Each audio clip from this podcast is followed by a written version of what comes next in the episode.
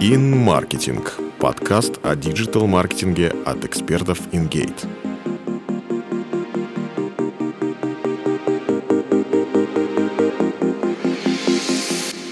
Всем привет! Ты слушаешь подкаст InGate, и с вами я, Антон Мойс, ведущий специалист по поисковому продвижению компании. Отказ от продвижения запросов, по которым сайт уже в топе, ошибки в прогнозировании спроса, некорректная кластеризация – это лишь малая часть того, что незаметно на первый взгляд, но ощутимо влияет на общий результат от SEO. Сегодня мы рассмотрим на конкретных примерах 5 неочевидных ошибок продвижения сайта. Можно сколько угодно думать, почему именно пик спроса на холодильники приходится на июнь, а на стиральные машины на сентябрь.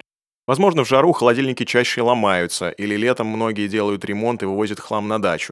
Сегодня нам еще не раз придется столкнуться с ситуациями, когда привычная логика не работает. Зато есть конкретные методики, которые закрывают спорные вопросы.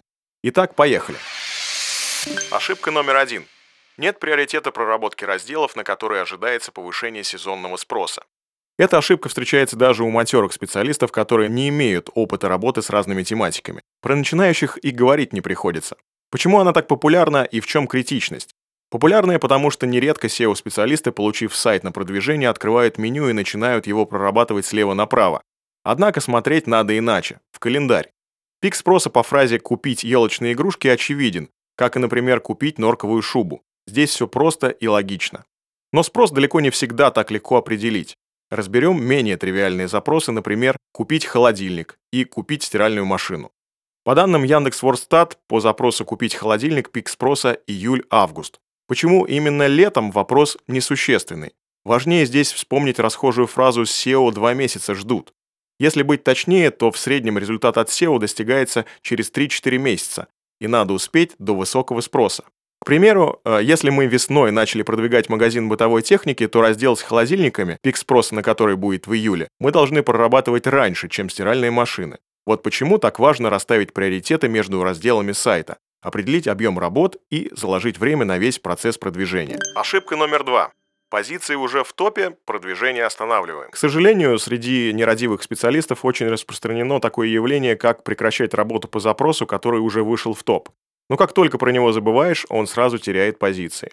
Чтобы такого не происходило, я советую воспользоваться сервисом Мегаиндекс. В нем можно посмотреть топ по тому или иному запросу в разрезе по месяцам. Например, если ты проанализируешь свое семантическое ядро, то сможешь в динамике увидеть, на каких позициях в топе располагался твой сайт. Наш же подопечный по запросу «Купить постельное белье» в июне был на втором месте, а к ноябрю скатился аж на 14 -е. Какое количество трафика он потерял, можно только догадываться. На это влияет несколько факторов. Во-первых, конкуренты не дремлют, они делают все для того, чтобы показываться по запросу выше.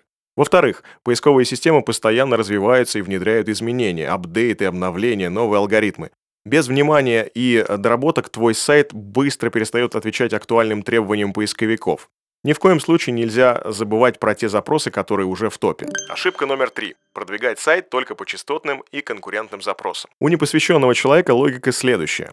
Чем больше людей вводят запрос, тем больше трафика приведем. Будет круто. Ну, это, собственно, логично. Но это не работает. Я не агитирую полностью отказаться от популярных запросов, но заостряю ваше внимание, что не ими едиными. Почему высокочастотные запросы не слишком эффективны? Давайте разбираться. Во-первых, из-за большого количества рекламных объявлений органическая выдача опускается на второй экран. По некоторым особо популярным запросам можно встретить до 5 рекламных позиций выдачи. По менее конкурентным запросам их чуть меньше. Во-вторых, Сложно конкурировать с крупными брендами в выдаче. Практически а, в каждой тематике есть примерно от 2 до 7 лидеров рынка, которые занимаются не только SEO-продвижением, но и комплексной диджитал-стратегией. У таких компаний подключено огромное количество рекламных каналов, включая телевидение, офлайн рекламу и многое другое. У них высокая степень узнаваемости, с ними невозможно соревноваться, это пустая потеря времени и денег. И, наконец, остается открытым вопрос качества трафика. Обычно частотный запрос состоит из двух или трех слов, например, «купить постельное белье». Скорее всего, вбивая подобный запрос, человек не до конца понимает, что он хочет. У него только появляется желание что-то загуглить. Он пришел домой, загрузил постельное белье в стиральную машину и подумал, надо бы белье обновить, да и машинку можно новую купить. Он еще на стадии раздумий. Купить стиральную машину, но какую? Когда, за сколько, пока непонятно. Ошибка номер четыре игнорирование низкочастотных и микронизкочастотных запросов. В семантическое ядро нужно включать все варианты частотности запросов, популярные и не очень. Пример э, низкочастотных и микронизкочастотных запросов. Купить недорого холодильник Индезит. Это НЧ. Купить холодильник Индезит DF5200 – это микро-НЧ. Как правило, их проще вывести в топ, особенно если страница сайта формируется по определенным параметрам. Например, по цвету, бренду, модели или размеру. Именно поэтому для таких запросов характерен высокий CTR. Это происходит из-за того, что мы с вами всегда вводим высокочастотный запрос «купить стиральную машину» и уже в процессе поиска понимаем необходимость его уточнить. И уточняем его до тех пор, пока не находим нужную страницу. Также э, стоит знать, что именно у низко- и микронизкочастотных запросов высокая конверсия. Потребитель, который ищет в поиске купить пуховик женский, длинный, недорого в Москве на распродаже, точно знает, чего хочет. Все, что требуется в этом случае от сайта, дать пользователю приземлиться на одну из посадочных страниц. Резюмирую. В семантическом ядре должны присутствовать все виды запросов. Высоко, средне, низко и микронизкочастотные.